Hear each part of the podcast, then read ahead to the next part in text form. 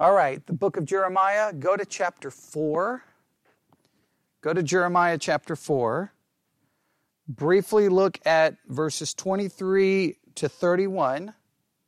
I'll give you just a second. Then I'll ask the review question and you can look really smart. All right? Jeremiah 4, the last section is 23 to 31. All right? That's the last section. Just briefly look at it.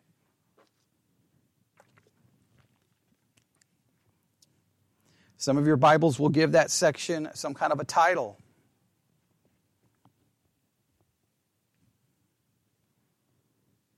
I'll give you a second to look at it. Tell me when you're done getting the basic idea.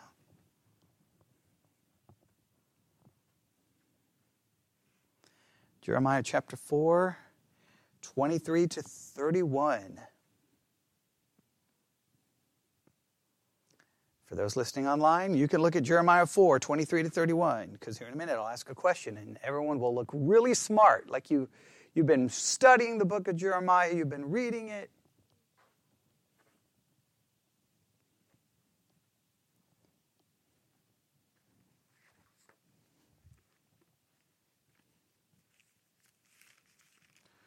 Depending on the type of Bible you have. Some Bibles don't really break things down into kind of sections.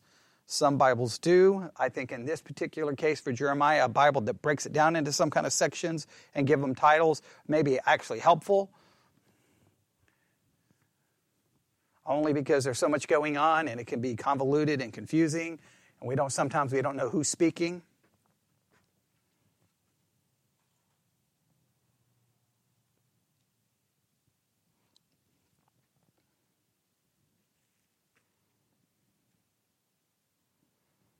Right? Everybody got it?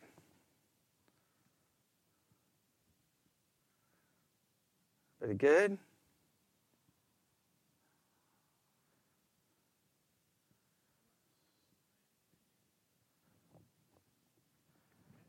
All right, you, you got it? Okay. Everybody else?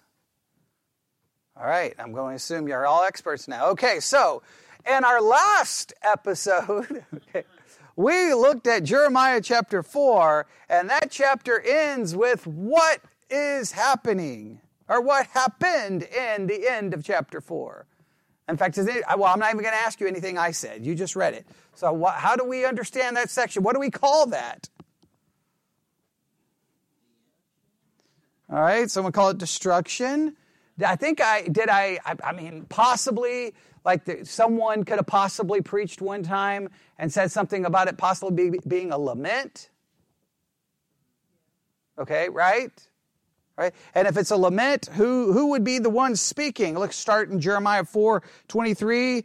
We start with the pronoun I.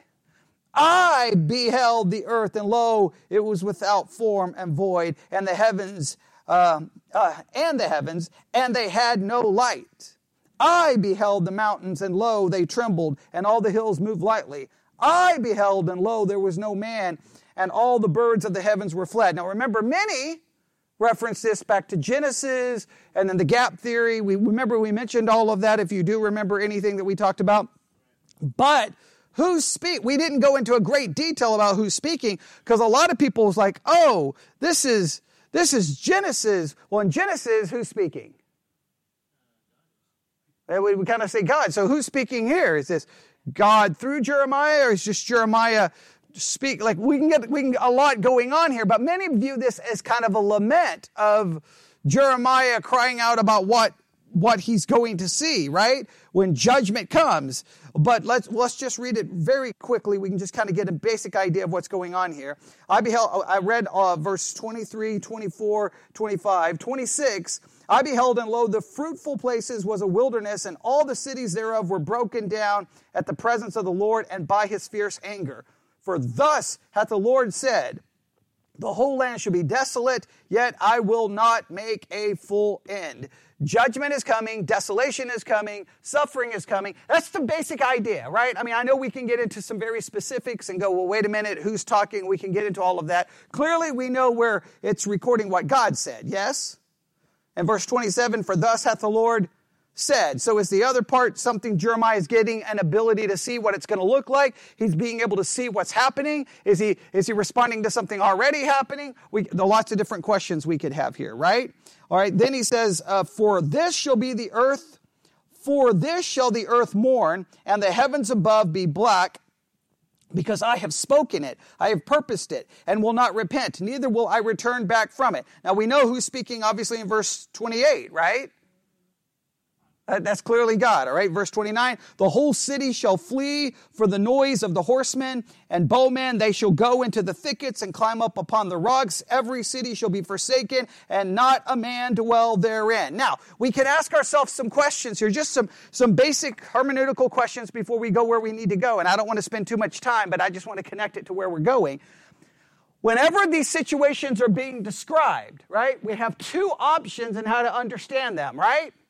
What are our two options and how to understand when it's talking about the destruction and, and all this is going to happen to the cities and there'll be no man? It uses all of this kind of language. We got two options and how do we understand it? What are our two options? Option number one is literal or it's kind of poetic hyperbole, right? It doesn't mean every single person, every single this. So, and, and that's very difficult to know what to do with it, right?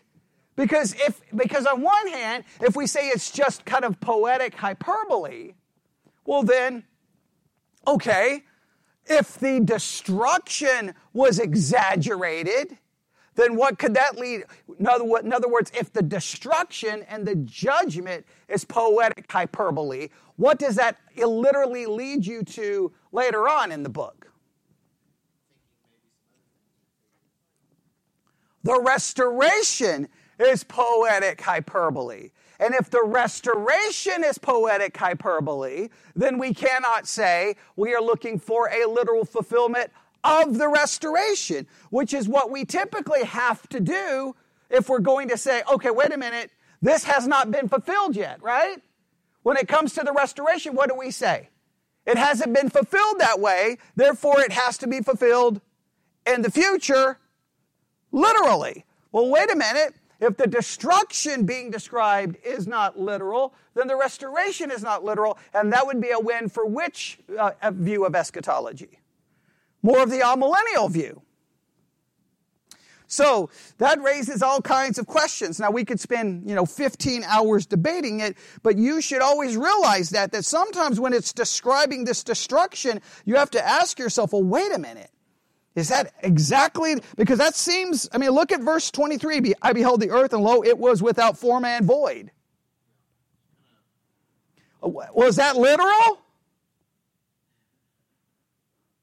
Well, if you take it literal, then people connect it back to Genesis 1. Then that leads to an argument for the gap theory. If it's not literal, then you're like, okay, it's describing the destruction in a hyperbolic, poetic way. Therefore, when it comes to the restoration, you can make an argument that it should also be interpreted in that these are the kinds of issues that anyone reading the book of Jeremiah should be noting, they should be struggling with, and they should be trying to figure it out. And what it should do is immediately humble you and go, hmm, all these people who speak about their system of eschatology with such passion and certainty, there's lots of things here to consider and what we do and how we handle it.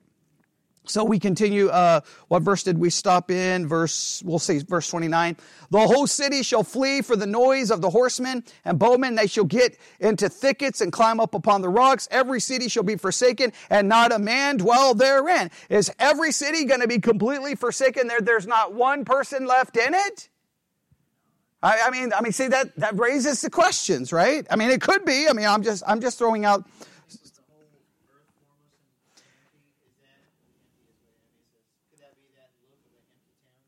I mean, it could, I mean, I, it could be. I mean, again, um, what you do with this is going to greatly impact how you do other things in, in the book. And then verse 30, and when thou art spoiled, what will thou do? Though thy clothes, clothes, clothest thyself with crimson, though thou deckest thyself with ornaments of gold, though thou rent, rentest thy face with painting in vain, shall thou make thyself fair? Thy lovers will despise thee. They will seek thy life. In other words, are you going to try to go do everything you can to say, hey, hey, don't hurt us, right? You're like you're going to do everything you can to appease them, and well, they're going to take your life. And then what happens in verse 31? If I've heard a voice of a woman in travail, and the anguish as of her that bringeth forth her first child, the voice of the daughter of Zion that bewaileth herself, that spreadeth her hand, saying, Woe is me now, for my soul is weary because of murderers. It leaves in a very bad place, does it not? It's very depressing. It sounds horrible. It sounds like what do we do with that? And from that, now tonight, what we need to do is try to cover two chapters. That's what we need to do. There's no, I don't think there's any way possible. But I'm going to do everything in my power to move through this. Not, the, the problem is I can move through it in a really quick way. And then I could say, well, good, we finished five and six, we're catching up, we're doing what we're supposed to. But then I would leave going, but it was trash. Uh, or I could try to do it, well, I'm going to really cover this, and then I'll be like, well, now I'm upset because we went too slow and we covered too much, and now we're losing the overall plot. I got to try to find that happy medium. I'm not, I'm not going to even pretend that I can, but let's go to chapter five and see what we can find. All right, now. If does it, how, who has Bibles here who breaks the chapter into sections? All right, how does your Bible break up the first section? Our verse just one and two? One through five? Does your no, it doesn't. Okay. So mine breaks it to one through five. Um, most commentaries seem, you see, what does this one do? This one breaks it down verses one through three. All right. So we've got we got all kinds of and look, I, I, I, think it's interesting uh, for a book like Jeremiah, any of the major prophets, I think, are, and even in some of the minor prophets, sometimes it's helpful to just see how the translators break it down because they're, they're almost giving you an idea. Well, we consider this like a section, and then we consider this a section, and we consider this a section. Most commentaries that outline this, they break it down verses 1 through 2. All right, even though the Bibles don't necessarily break it down that way. Uh, this one breaks it down one through five. But let's go through, let's go one through two and see what's going on in verses one through two. Jeremiah 5, one through two. All right, we got these horrible words of the desolation that's coming and the destruction. And then Jeremiah 5, starting in verse one Run ye to and fro through the streets of Jerusalem and see now and know and seek in the broad places thereof if you can find a man if there be any that executeth judgment, that seeketh the truth, and I will pardon it. Now, at least in the flow of thought, it's like, do you see how bad it is going to be? You see how bad it is? Now go and do what? Find someone. Go and find someone. All right? That, that's clearly the thought in verse 1, right? Verse 2 and though they say the Lord liveth, surely they swear falsely. Now that seems to go with who they're going to look for, which makes it very depressing, right? Go look for someone, but if you find someone who says what? As surely as the Lord lives, what about them? Right. In other words, even if you find someone that appears to be religious, it's a fake religious thing. So, in other words, this seems like a very, uh, almost like a waste of time. Go find someone, and even if you find someone religious, it's not going to be so good. It's the idea to go find someone. Now, starting in verse 3, now this is just a question just for organizational purposes. Now, look at verse 3 through 5. We'll just read 3 through, 3 through 5. Um, O Lord, are not thine eyes upon the truth? Thou hast stricken them, but they have not grieved. Thou hast consumed them, but they have refused to receive correction. They have made their faces harder than a rock. They have refused to return. Therefore I said, Surely these are poor. They are foolish, for they know not the way of the Lord, nor the judgment of their God. I will get me unto the great man, and will speak unto them, for they have known the way of the Lord, and the judgments uh, of their God. But these have altogether broken the yoke and burst the bonds. Now, we, have talked about that breaking the yoke, bursting the bonds earlier in Jeremiah, remember? Now, when you look at those five verses, do you feel like they all fit together with the same basic concept or the same basic theme, or do you think we need to break them down? Because a lot of commentaries put one and two together, and then they put three and five separate. What do y'all think? I'll give you the opportunity. We'll try to work through this together. Okay? All right?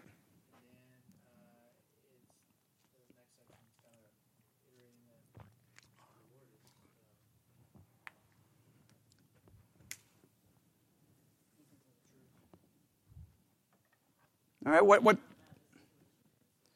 Okay. Some break it down this way that verses 1 through 2 is the looking for a righteous man, and 3 through 5 is Jeremiah's prayer. So they separate it. I'm not so sure about this concept. Now, again, we could have these debates all day long about this, how to organize it. I don't want to get too much into it. The only reason I like doing this is because for those who have been working on the Bible study exercise and just been reading and reading and reading, I like you to st- sometimes to realize you got to slow down and see what's going on. So, how do you how do y'all perceive those five verses? Do y'all see that they should be broken into two sections, or do you believe they all are one section?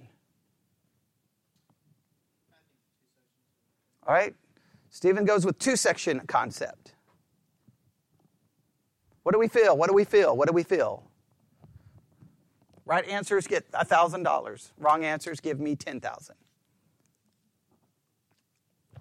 I don't know is not allowed as an answer. Okay. There's only one answer, okay?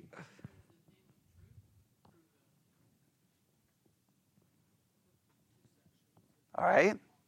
Okay, I'm just gonna I'm just gonna try this, and y'all can tell me if y'all because obviously I don't think y'all may be seeing it. So I'm right. They're, they're, I do think there's a theme there, but I'm to throw this out there, and you can tell me whether you agree or not. All right. So Jeremiah five verse one.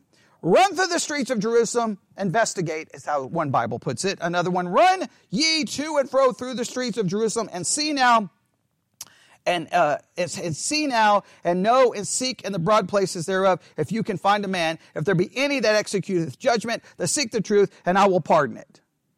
All right? Um, this one says, roam through the streets of Jerusalem, investigate, search her squares. If you find one person who acts justly, who pursues faithfulness, then I will forgive her. All right, now this seems to be, to me, this is just my thoughts, clearly that's God telling who to go investigate. Jeremiah. Right? I think that's the one thing we can agree on. God is telling Jeremiah to go investigate. All right? Then the next verse, and though they say the Lord liveth surely, they swear falsely. Right? Or as another translation says, when they say, as the Lord lives, they're swearing falsely. So, hey, go and look Go and look. And then when you come upon someone and you start talking to them and they're like, well, as the Lord lives, and they sound so pious and spiritual, hey, just know you may want to keep looking. They're lying. Now, if you were told to go investigate that, what would your response be? Would be a little frustrating? Would it be a little irritating? So, what happens in verse 3?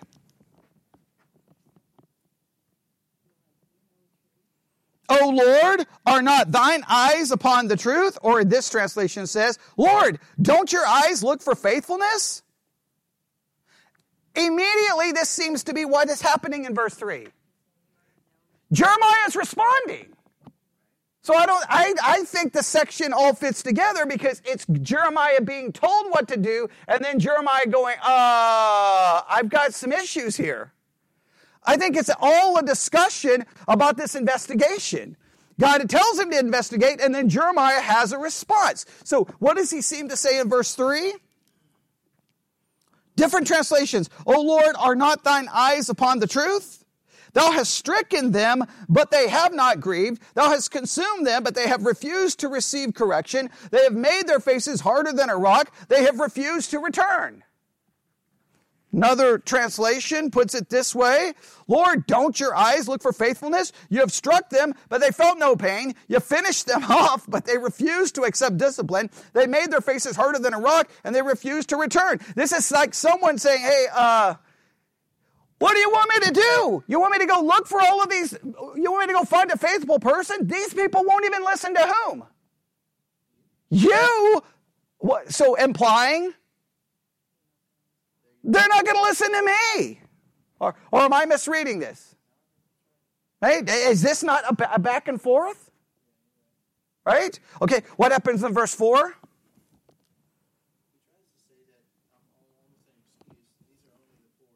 Therefore, I said, surely these are poor, they are foolish, for they know not the way of the Lord, nor the judgment of their God. Hey, hey, Lord, Lord, I'm looking around, and it's almost like what is he saying? The reason these people don't listen is because basically they're the poor, uneducated people.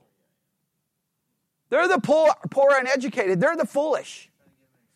Hey, well, I don't think it's an excuse more than he's just expressing his frustration. You want me to go look and, well, all of these people. No, well, first, nobody even listens to you. Second, the group, this group is uneducated and foolish. And then what happens in the next verse?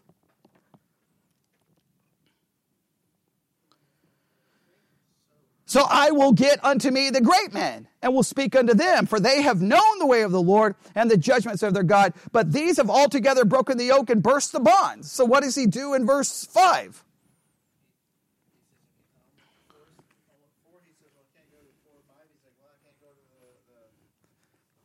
Well, he says, I will go, but, eh, eh, but then he says, however, they've broken the yoke and tore off the chains. Remember, we talked about that phrase earlier, yes, about who broke the yoke and who broke the chains, remember? And there was a big debate on who did it. Okay, clearly in this verse, who did it? Well, he's saying that the people who have the power, the people who would be in charge, that, what, what yokes have they broken? What chains have, have they broken? Yeah, they, they're basically thrown off restraint of God. So he's like, hey, I tried this. Like, this seems to be Jeremiah very frustrated, very upset here. Now, once again, um, I think some people doing the Bible study exercise pointed this out. If we go back to verse 1, if we go back to verse 1, run to and fro through the streets of Jerusalem and see now and know and seek in the broad places there if you, if you can find a man, if there be any that executeth judgment, that seeketh the truth, and I will pardon it. Some could go, wait a minute, he could not find one person? He couldn't find one person? Now, some so uh, some people were like that. That doesn't seem to make any sense, right? Uh, some commentaries pick up on this. Here's one. It says, um, speaking through Jeremiah, God exposed the corruption of Jerusalem of Jeremiah's day. It was if there was not even one man who did right and sought after truth. We might say that this statement was hyperbole, a literary exaggeration to make a point. After all, we would hope that Jeremiah was such a man. I mean, Jeremiah's there, right? So couldn't Jeremiah just have said, well, well, I mean, I'm here, right? right? Okay. Are you saying I'm trash too? Like, what do you, what are you saying? Now, though he was from uh, Anathoth, not Jerusalem. So some would say, well, wait a minute, he's from a different place, so is this only from people from there? Nevertheless, it's possible that it was literally true as well as being poetically true. So we could argue back and forth. Is this, once again, we're back to the literal or hyperbole, poetic hyperbole. I don't know. I, again, the more, the more you move away from a literal thing, you see where things start getting really weird with how you interpret the book. I look, I, I, here's what I think, personally. God could tell us at any point in history, at any time, I don't care if it's Sodom and Gomorrah. I don't care if it's 1953 America with the white picket fence and a husband and wife and two dogs and a kid. I don't care how perfect you ever think any generation is. You will never be able to run through any city and find one righteous person. If you're looking for righteousness in what way? Practically. You will never. Right? Couldn't God do that at any time? Now, obviously, some people would disagree because no, no, no, no, we have to be righteous enough in order to prove our salvation. A lordship thing would approach this from a different way. I believe the reality at any time God says, "Go find me someone," what, in every situation, what happens? okay, there's destruction, right? Now, you could argue, well, wait a minute. There's always enough righteous that, like, you know, he pulled Lot's family out, but were they any more righteous than the people of so that their righteousness couldn't have been a practical righteousness because when you're offering up your daughters and you your daughters get you, you drunk and have uh, relations with you, I don't know how righteous you really are. Like, was Lot any better than the people in the city? I think the only way he was any better was because of some kind of a positional righteousness, as Abraham was declared righteous by what? By faith, right? That's the only way I can understand it. I think literally that God at any time in history could say, Go find me one righteous person at every single time. There's no point in even going to look. We should just simply say, There are none apart from your righteousness, right? That, that's, that's my thoughts. Not everyone will agree with that, but that's okay, all right? So, uh, what, see, we've looked at what verses so far? We looked at all five, right? We all went through five. So, do we agree that basically I, I, it, it, feels like to me that God says, go look, and Jeremiah is basically saying what? Well, I don't know. I think it's all one section, uh, personally. I mean, if you, if you want to break it up, you can. I just think it starts the dialogue. It just starts, here's, here's the conversation. God's like, go look, and Jeremiah is like, he's responding to trying to look. But I think we can say that this section ends with what? What, what is Jeremiah ultimately saying when this is all said and done? There isn't. I can't find him. I can't find him among the foolish people. I can't find him among the educated, powerful people. So then what happens in verse 6? All right. Um, I, am going to skip down in some of my notes. All right. Now, therefore, or wherefore, uh, this translation says, that's verse 6, right? Therefore. Now, the therefore meaning, because since you can't what? Since you can found, can't you, since you can't find anyone, what's going to happen? Wherefore a lion out of the forest shall slay them and a wolf of the evening shall spoil them. A leopard shall watch over their cities. Everyone that goeth out thence shall be torn in pieces because their transgressions are many and their backslidings are increased. There's the backslidings again. There's the backslidings again. How shall I pardon thee for this? Thy children have forsaken me and sworn by them that are no gods when I had fed them to the full. Then they committed adultery and assembled themselves by troops in the harlots' houses. Wow, that's a, that's a vivid picture, right? Now, we could get in and we could spend a lot of time trying to interpret the lion and the wolf, as one commentary does, just so that you know. The lion represents strength, and the desert wolf is ravenous, and the leopard's swiftness, all traits of the Babylonians. So Nebuchadnezzar is called a lion for his cruelty, a wolf for his veracity, and a leopard for his slyness and his swiftness. To me, at least for us, you can, you can try to assign who it is, then you can go in history. But look, we don't need to spend a lot of time going through history because the main thing is we already know what happens to Judah, right? We know who got the north 100 years before all of this, and that was Assyrians. And we know who comes and takes the south away Babylonians. So, in other words, you can sit there and go, well, why would they be called a lot? You could try to break it all down and try to analyze it. We don't want to get lost in the weeds. Clearly, this is a reference to who is coming after them. The Babylonians are coming after them, all right? Um, and just so you know, many towns were destroyed at the beginning of the 6th century BC and never again occupied, so that would be a, a more literal thing. Others were destroyed and reoccupied after a long period of abandonment. Um, and then they d- different people talk about the archaeological evidence of the conquest of Judah. There's no seems to be no there seems to be no question about that. Nobody has much debate. Everyone knows they went into Babylonian captivity. All right. Now, um, something here that just so that we, we know, uh, whenever we, we know over and over and over, or not over and over and over, but multiple times, their sin has been clearly described as an adulterous thing, right? And it's a spiritual adultery. As one commentary put it, uh, spiritual adultery, going after pagan gods, was also connected to sexual adultery. The so called worship of pagan gods often involved prostitutes and sexual immorality. The ideas of spiritual and sexual adultery were connected and combined. So, in some of these cases, it is clearly referring to spiritual adultery, but in certain situations, they were actually engaging in sexual actions and the worship of the false gods. And this same kind of thing happens where? And then and the city of Corinth, right? Or throughout history, right? That the false worship was connected with sexual immorality. And you may get a little picture of it there. We kind of just read it because what did it say? Yeah, they, they uh, verse 7 How shall I pardon thee for this? Thy children have forsaken me and sworn by them that, that are no gods when I had fed them to the full, then they committed adultery and assembled themselves by troops in the harlots' houses. I mean, that's.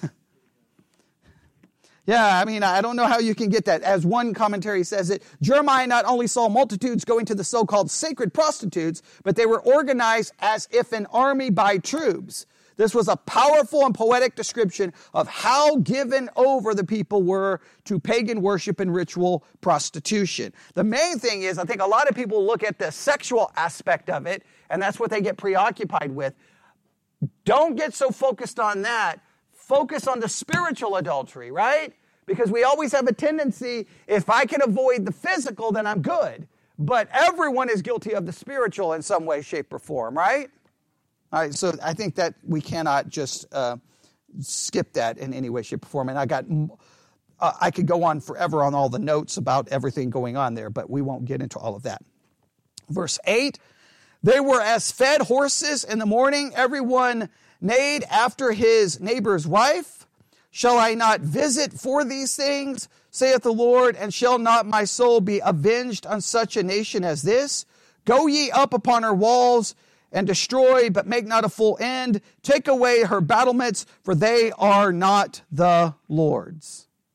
Now, the main thing in verse 10, what do you, what do you think you should take away from verse 10?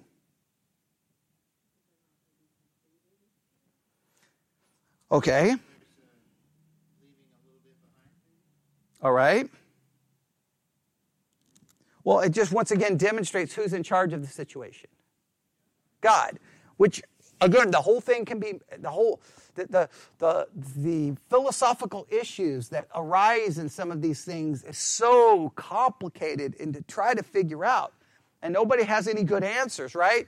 Okay, God's the one controlling the judgment, right? Well, if God's the one controlling the judgment, well, number one, he could have stopped the false prophets from coming in, but he didn't. Number two, if God is the one who changes the heart and brings salvation to the people, why didn't he bring salvation to the people? And if God can change the heart, why didn't He change the heart? But He didn't change the heart. So then some people say, well, the only answer is, and then man has a free will. Well, then if man has a free will, then, oh, it just goes, it just, oh.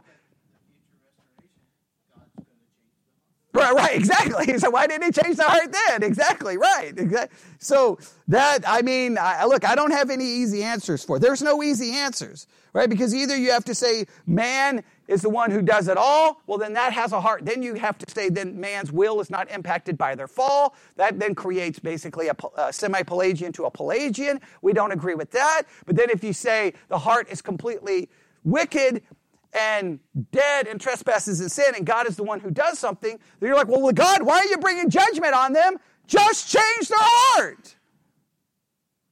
But then God doesn't change their heart. But then, as you just pointed out, and the restoration he's going to. So then, who gets blamed for this? Right? I mean, it raises, I mean, those are the questions nobody in church ever wants to ask. Nobody ever wants to even approach that subject. But, I mean, God's the one who brought, allowed sin in the world in the first place, right? I mean, it's so, and then there's times God steps in to stop sin, and there's God, times God doesn't. And you're like, well, wait a minute, how does that work? Why did you, why did you, uh, like, it, it, there's just so many questions and so many, uh, nobody, but I bet we, but you can't just ignore it. That, what to me, we don't, we may never have the answer, But what drives me crazy is Christians are never bothered by it. That's what I don't understand. Like, I can read a hundred articles written by atheists or agnostics, and they're like, this makes no sense. And then you go to any Christian and they're like, oh, praise God, it's awesome, it's amazing, and I was convicted by it. I'm like, you don't see the nine million philosophical problems here? And even when we looked at Jeremiah 4, Jeremiah, at least, I mean, we looked at the verse and we, we didn't spend a lot of time with it, but you know, everyone admits that it's crazy. Jeremiah 4:10, then said I, this is Jeremiah speaking, Oh Lord God, surely thou hast greatly deceived this people and Jerusalem saying, You shall have peace, whereas the sword reacheth unto the soul. Jeremiah seems to be blaming whom for the problem? God. Well, here's the thing. I think anyone who reads the Bible should be like Jeremiah and go, I don't get it, God. But you're not allowed to do that in church. You're not like, no, no, no, no, no, no, no, no. Don't you dare. How dare you say that? I think any reasonable person would be like, well, this situation seems completely out of control, but who's supposedly in control? And how much is God in control? What did we just read in the last verse there in Jeremiah 5 and that section that we just ended? Verse 10. Go ye up upon her walls. Who is God talking to?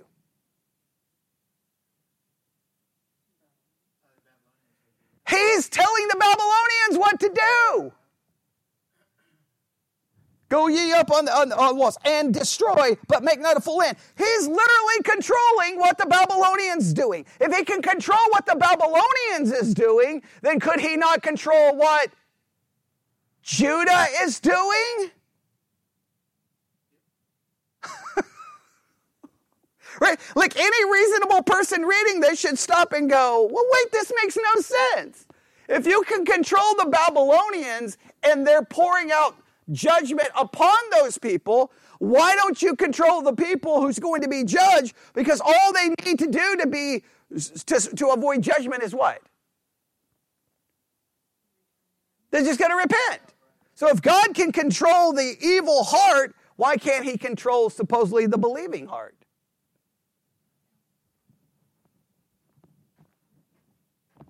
I mean, that's that's crazy to read. Like anyone reading this should be like, I don't understand. I don't understand.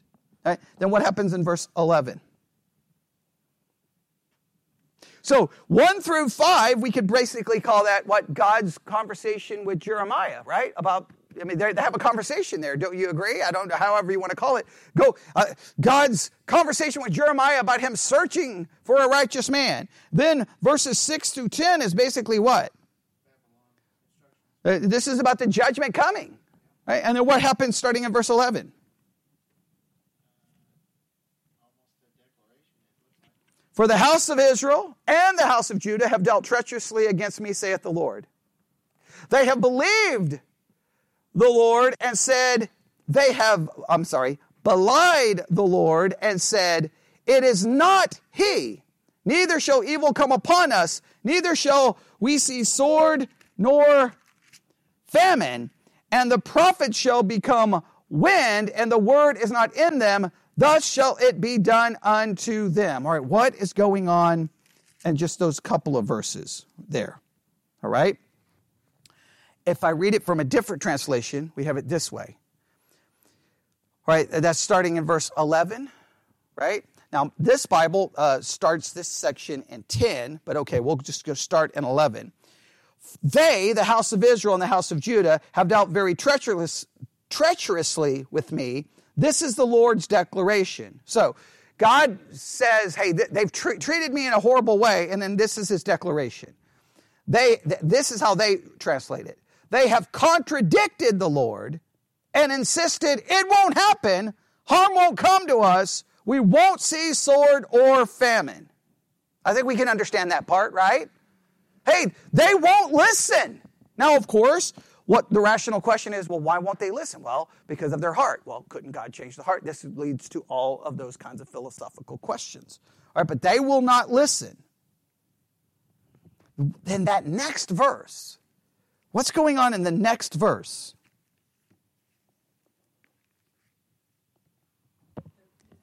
Yeah, verse 13. Or, verse 12, they have contradicted the Lord and it says it won't happen to us. Harm won't come to us. And then verse 13.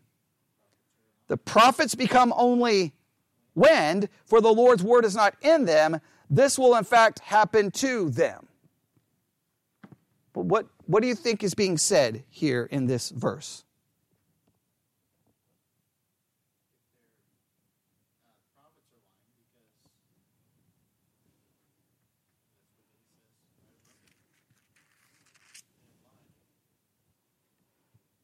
So is God saying the prophets will become wind? Okay, that's what the people are saying, that the prophets have become wind, and the word is not in them, thus shall it be done unto them. In other words, are they is this saying that the people are looking at the prophets going, hey, what they say is useless. These things are not going to happen to us. It's going to happen to them. Does everyone think that that's a good idea of understanding it? Here's how one, oh, wait, did you have a different idea, Stephen? Okay, all right, what, what, what, what do we need to fix?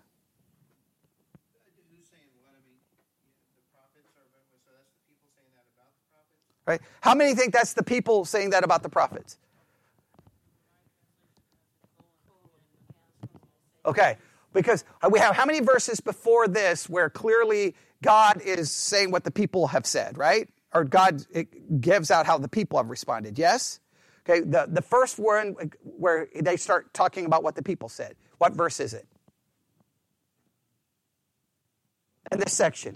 And 12, right? And in 12, what does it say? They have belied the Lord and said, right.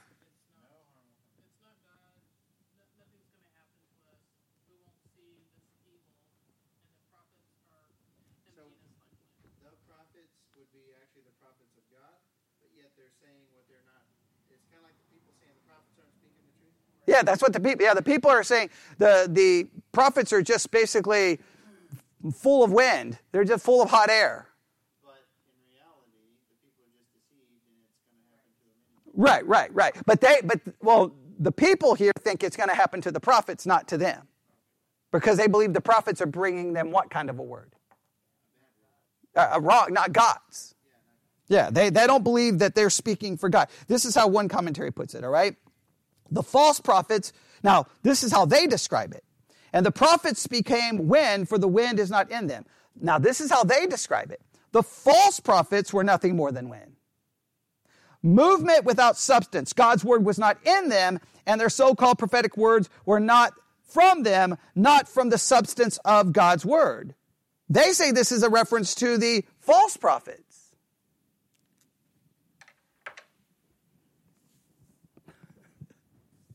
Oh, I love, I love hermeneutics. I love hermeneutics. What do you think? You look at your study Bibles, do, do, do, do, look at everything. Do everything you want to do. Call a friend, ask whoever. You can do whatever. Just see what you, what you can come up with. All right? Because immediately we just realized, because I, I knew y'all were going to go one direction, but I knew I had notes here that went a different direction, so I wanted to see which way y'all would go. That's what verse? 13. Okay. Right. Now just hang on. My study Bible here, they purposely skip which verse? 13. they, they skip 13. All right. This commentary has 13. Now, someone just said based on verse 14.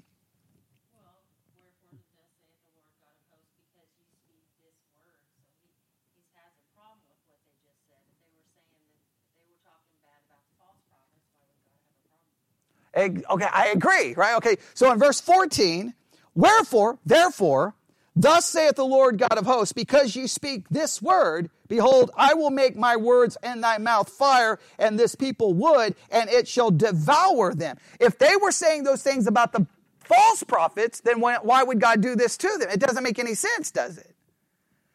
Now, I just want you to see that, that once again, we have a commentary going in a completely opposite direction than we were going. We tried to walk through this, and then we come to a commentary, and all of a sudden now we had confusion. So let's see, let's, let's go through this again and see if we are all on the same page, all right?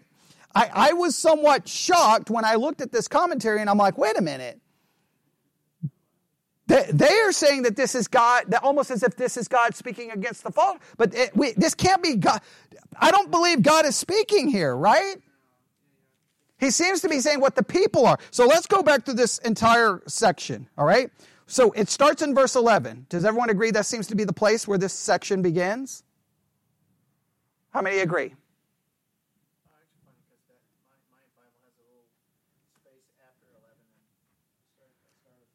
Yeah, some some Bibles skip uh, don't have it starting in eleven. Others do. Yeah, and then for the house, it, it, I, I'm, I think the section begins in eleven. That's my argument. Right. So, do we all agree the section begins in eleven? How, how many are like in absolute agreement with that? Okay, good. All right. So, man, we're agreeing on things. At some point, someone's going to have to start arguing with me. All right. I'm not going to know what to do. Right. Okay, well, if the Bible agrees with me, then I got to be right. Okay, now, all right, here we go. Just know all of those little markings and separations. Remember, that's not in the original, just so that we know. I, I know you know, I just want to make sure we know that, all right? All right. But I, but I do like that you're giving me some kind of support here. All right, here we go. Verse 11. For the house of Israel and the house of Judah have dealt very treacherously against me, saith the Lord. So he is laying out that you guys, these two, both the north and the south, have treated me in a horrible way. Does that seem clear? All right.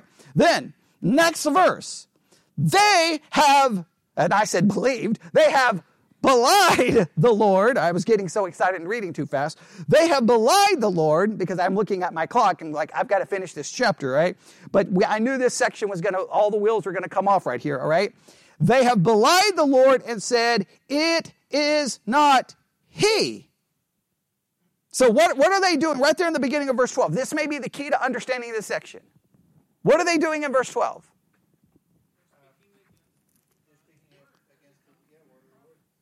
Okay, well, okay, good. Well, you're, you're, you're giving a good interpretation, all right? But I'm just trying to go, I'm, I'm going to try to be very careful here, right? The, so they have treated the Lord in a wrong way, Okay, and then they have contradicted the Lord and insisted it won't happen, harm won't come to us, is how that one reads. This one, uh, the King James is, they have belied the Lord and said, it is not he, uh, it is not he. Now, when they say it is not he, that's the part I want you to focus on.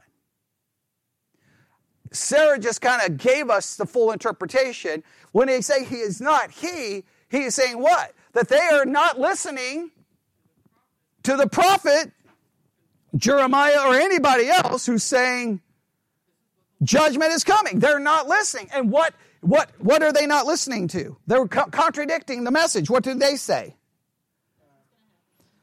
Neither shall evil come upon us, neither shall we see sword, nor famine, and the prophet shall become wind. Okay, oh boy, here we go. All right.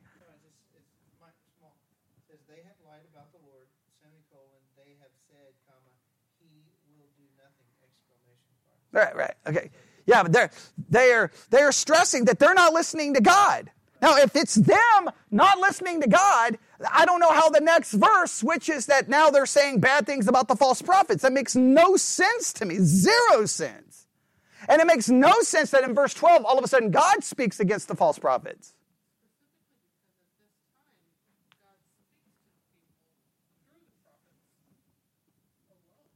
Right, but there are false prophets in here. But right, because we already see it in Jeremiah 4:10. So, but I just don't feel like that God all of a sudden is like, hey, now I've got, uh, you know, hey, the reason these people are saying this is because of the false prophets. I don't see that happening. I think he's still speaking of what, they, how they're acting, and how are they acting? Like that they're acting like that the true prophets have become wind, right? Well, I mean, they're they they they're not acting arrogant. They're acting like they're on the they're on the spirit. They're on the right side. Like that they, hey, we know that those prophets don't know what they're talking about. It, it, it, it can, well, it can happen anywhere, right? I mean, this happens within Christianity for 2,000 years, right? So these Christians say one thing and the other Christians say, they're full of hot air. They don't know what they're talking about. We're right. that's wrong. That's not the right interpretation. You're wrong. And we're going to go start another church and we're going to go start another denomination or I'm going to go to another church. Right? Because no, everyone thinks they're right. And when everyone thinks they're right, who do they think is on their side? They think God is on their side. So I, I don't know how you interpret this. Oh, oh I'm, I'm, I'm, I'm afraid how many emails I'm going to get. Uh, but I, I don't know how we can say, and uh, because some of you are looking at punctuation, what is the punctuation at the end of verse uh, 12 in every Bible? What do we have? Oh, the NIV has a period, of course. Okay, shocker. Okay. Colon, colon, colon. the NIV puts a period. Oh my goodness. Why? Okay, why? Why is it always the NIV that's got to hurt? Okay, how, what does this one do? All right. Oh, this one puts a period as well.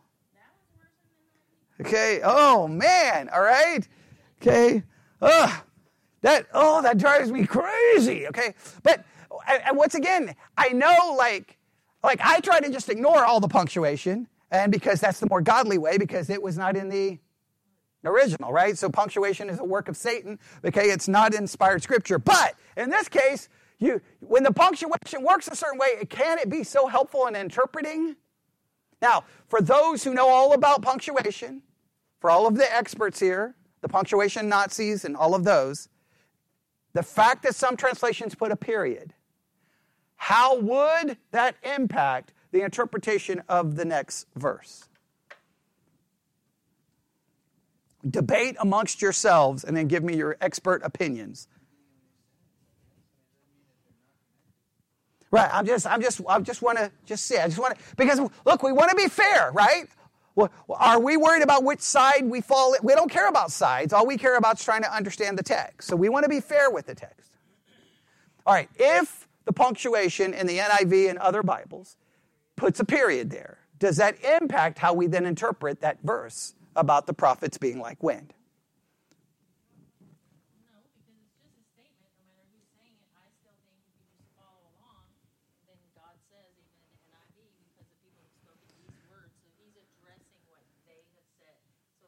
And so even though it's a period, we feel like we feel like, hey, that, that's not all of a sudden God jumping back in and saying, okay, well, I've got some problems with these. Okay. Okay, good. All right, all right. I just wanted to make sure that we weren't. Hey, when I, when I when I get to an area where I know, may not be as confident, I'm gonna make it, I'm gonna ask you guys who know more about punctuation than I do to just make sure I'm not missing something because I I feel like it's obvious. I feel feel like it's clear as day. But I got a very well known commentary here telling me that I'm wrong. Okay, so, and we got, and now, I was hoping if none of them had a period, then there would be no way to make the argument, right? There would be no way to make the argument. So, okay, do I? Well, well, the commentary, but, but I would have to go, I don't remember which uh, translation they're utilizing. They may be using a translation where there's a period, right? Okay. All right. I'm just saying, look, I, look, it's, it, it's frustrating. Like, on one hand, I could just say, well, they don't know. Like, I, I, I completely disagree, but isn't it crazy that people who probably have studied the Bible more than all of us in this room combined would come to such a radically different conclusion than we, reading the exact same words in the exact same book? Isn't that the frustrating part of Christianity?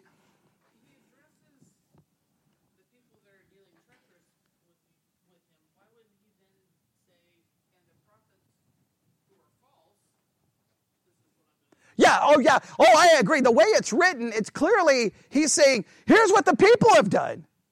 They, they're walking around. Why are the people walking around going, this is not going to happen to us? Why are they walking around saying, this, isn't that what he says in the previous verse? This is not going to happen to us? Why are the people saying that? And he's saying they're dealing treacherously with me because they're not believing me. They're not listening to me. They are walking around saying the absolute opposite. Well, how has God spoken to them? By prophets. So if they're walking around saying that, then we know they're not listening to whom? The prophets. Then the very next verse. They, well, I'm saying that before that, the, the, they, they say the prophets are, are but wind. and that it's going to happen. It's going to be done. Like, it's insane. Like, to me, it's insane how the people are like, listen, like, they think they're the right ones, like the prophets, and they're like, you know, you're going to get judged. You're, they literally think the prophets are going to receive the judgment and not them. How can you be so spiritually deceived to not realize that? Like, on, to me, that scares me to death, right? That the actual prophets of God can come to the people of God, and the people of God are like, you're nothing but a bag of air, and you're going to be judged. I'm okay. And you're like, how can that happen? How can that happen? And then we come along and we can't even agree on how to. Tra- Christians can't even agree on how to interpret the verse. That is insane to me. I don't know how many commentaries go which way. It would be crazy. I haven't read enough of them today, but well, we'll have to see. Now we got to finish this chapter, right? We're, we're, we're not close, but okay. All right. So then, verse 14 Therefore, thus saith the Lord God of hosts, because you speak the word, behold, I will make my words in thy mouth fire, and this people wood, and it shall devour them. Now, who do you, what, what do you think is happening in verse 14?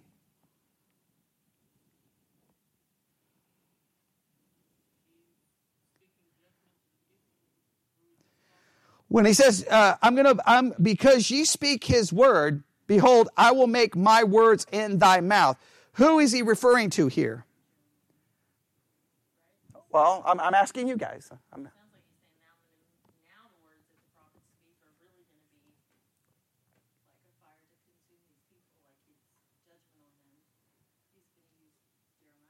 Right. Now, this is how one commentary puts it. In contrast to the prophets of wind, God would make Jeremiah a prophet of fire. Now, that's because they say the prophets of wind are false prophets, okay? So they're saying they're drawing a contrast between the prophets of wind and Jeremiah.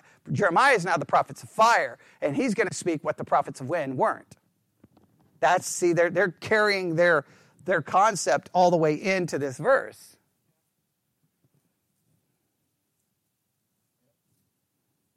Does everybody see now we have a problem?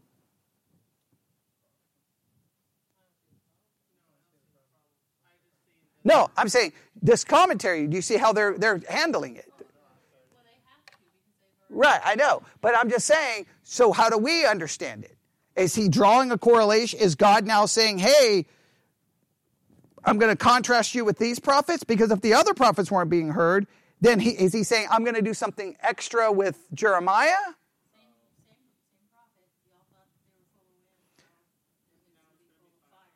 All right?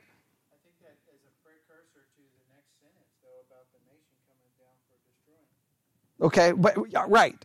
But so y'all don't y'all don't y'all, ever y'all still good. Y'all still fine. Y'all don't have any problems here with verse 14. Y'all are good. So y'all are like, okay, so they since they didn't listen to the prophets, Therefore, the Lord God of hosts, because ye speak his word, because ye speak this word, because ye speak this word, speaking to Jeremiah, behold, I will make my words in thy mouth fire, and this people wood, and it shall devour them. Is what he's saying here in verse 14, since they would not listen to the prophets, right? And they treated them like they're full of wind, then what I'm going to do for you is you're going to be a prophet of fire, but your words are going to devour. Your words are just going to bring judgment upon them, not salvation upon them. Is that a fair way of a fair way of saying it?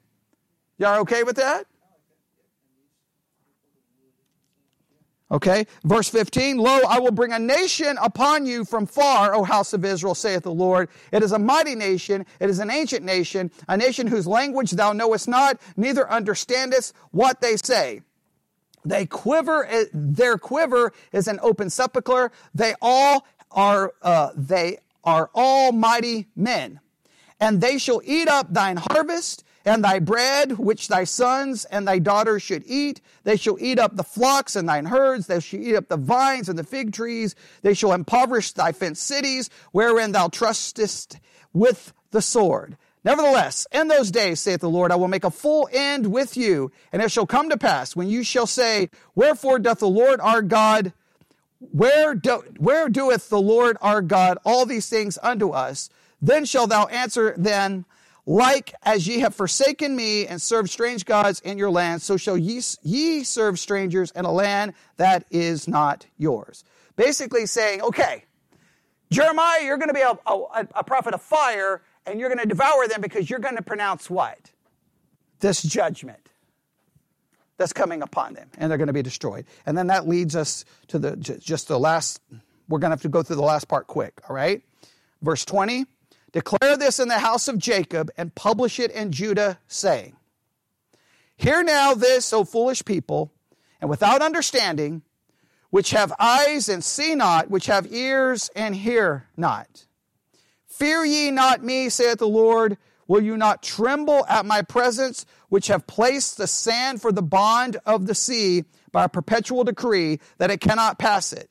And they, and though the waves thereof toss themselves, yet can, can they not prevail though they roar, yet can they not pass over it. But this people have a revolting and a rebellious heart. They are revolted and gone. Neither say they in their heart, Let us now fear the Lord our God, that giveth rain both in the former and the latter. In his season, he reserveth unto us his appointed weeks of the harvest. Now, I, I don't know about you, I have some philosophical problems here, right? What is the philosophical problem you should run into looking at verse 22? I know I was reading that really fast because we're already out of time, but, I, I, but just what does everyone say a possible philosophical problem? Fear ye not me. That's God speaking, right? Saith the Lord, Will you not tremble at my presence, which have placed the sand for the bound of the sea by a perpetual decree, that it cannot pass it? If God can pa- create a situation where the sea has to stay where it is, why can't He create, why does He not have people who don't break forth and rebel? If He can have the sea stay where it's supposed to, why can't He have people stay where they want to? Is He not the creator of? I guess I was reading that as being he's sovereign over all things? Right, but if he's sovereign over all things, why isn't he sovereign over the people now he's about to judge? Right? I mean, if he's sovereign over the earth, now this comes to, well, no, God is sovereign, but he's not sovereign over man's will. This, is, this would be lead, uh, lead to a, a free will perspective. But if it's a free will perspective, then uh, that just leads to semi-Pelagian Pelagianism. But any rational person reading this, isn't that the question you should ask? Well, congratulations. You can make an ocean and put the, uh, and the sand there, and it can't re- revolt against it. But you can't do that for us? Because guess what? If the ocean comes over the sand, does the ocean spend an eternity burning in hell?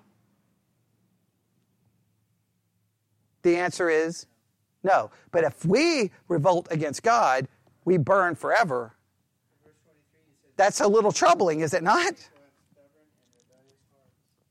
No, well, obviously they have a, re- a revolting and rebellious heart, right? Because sin entered into the world that God did not stop, and then he allowed every person born after that to have what kind of a heart? A rebellious and sinful heart. but who allowed sin into the world? Right? I'm just saying that's a tr- that's a tr- I, I, it's just weird. I, you read you say this to Christians and everybody kind of looks at you like, what's the big deal? That's a big deal to me. Hey, he can control the ocean, but he can't control the heart. And, if he, and you say, well, no, he can control the heart. Well, then if he can control the heart, then why would he allow the heart to rebel so that that people spend an eternity in hell? These are difficult questions. All right, and we got one last section, and then we're done. I'm just going to have to read it. Your iniquities have turned away though these things, and your sins have withholden good things from you. For among my people are found wicked men. They lay wait. He that setteth snares, they set a trap, they catch men. As a cage is full of birds, so are their houses full of deceit. Therefore they have become great and waxen rich. They are waxen fat, they shine, yet they overpass the deeds of the wicked. They judge not the cause, the cause of the fatherless, yet they prosper, and the right of the needy do they not judge. Not only are these people evil, they're hurting other people. Shall I not visit uh, for these things, saith the Lord? Shall not my soul be avenged on such a nation as this? A wonderful and horrible thing is committed in the land. The prophets prophesy falsely, and the priests bear rule by their means, and my people love to have it so. And so what will ye do in the end thereof? Now, I mean, that's a that's a, a bad that's a bad way to end. It's a depressing way to end. But it ends with this is how else do we describe the people of Judah? They they think they're right. They don't think anything's going to happen to them. They won't listen to the false prophets. Or they won't listen to the true prophets. They'll listen to the false prophets. And they think they're justified and they think they're right. And they're being horribly judged. They're going to be so judged that people are going to die. And like on one hand, you have to ask yourself, at least logically, God couldn't find a different way. There was no other way to fix this. No other way. He can create the ocean and control the ocean, but he can't control these people. So the only thing he can do is let them literally be taken slaves. Who knows how many people die, right? Between the Assyrian and Babylonian situation. They're going to be slaves for 70 years. And it's just like, yeah, that, that's, a, that's a troubling situation. Now, for us, it's just, it's scary to think how we can think we are right when we are so horribly wrong and how we cannot listen even and how we can listen and say no that's the truth and that's the lie when we are completely got it backwards what we're calling a lie is actually the truth and what we're calling the truth is actually the lie that is a frightening thing to consider and that's that's that's that's that chapter all right i wanted to get to chapter 6 but we'll have to stop right there all right anybody have any questions No? All right. Everybody now has experts on the chapter? I don't know. For me, I, I, don't think you guys feel the same, but man, when I read those chapters, I just have some major philosophical problems here. I'm just like, what is going on? Like, what is happening here? There's got to be a better way. There's got to be a better way. There's got to be a better way. And, and so I can understand, I do understand those who read a book like this, I can understand why you have to go full blown free will. But even if you go full blown free will, who gave God the will? Who gave people the will? Knowing exactly what they would do with it. And if God, and, and then and if the, if the will is truly free, then God can't do anything to it. And if God can't do anything to the will because to have it remain free, well, then you would have to say depravity doesn't impact the will. And if depravity doesn't impact the will, now you're back to full blown Pelagianism or semi Pelagianism. And not only that, there's no point in praying for anybody because God can't do anything. So then the whole thing becomes a mess, right? So I, it's just, I don't know. It's so. You just sit there and go, man, this is such a horrible situation. And that sand passage just really bothers me because it's like, Great that you, you keep the, sand, the ocean where it belongs. But even if the ocean was to rebel, nothing happens to it.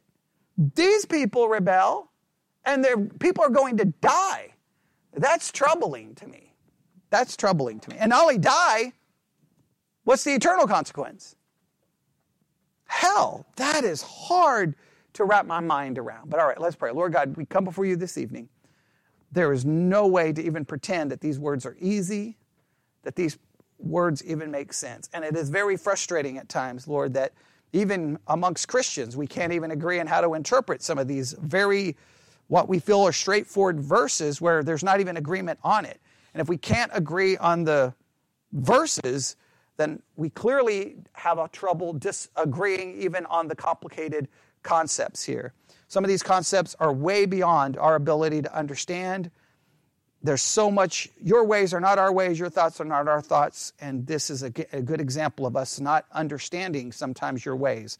Forgive us for not understanding and help us do our best by faith to try to accept what we see by faith because our minds cannot, in many cases, comprehended. We ask this in Jesus' name. And God's people said,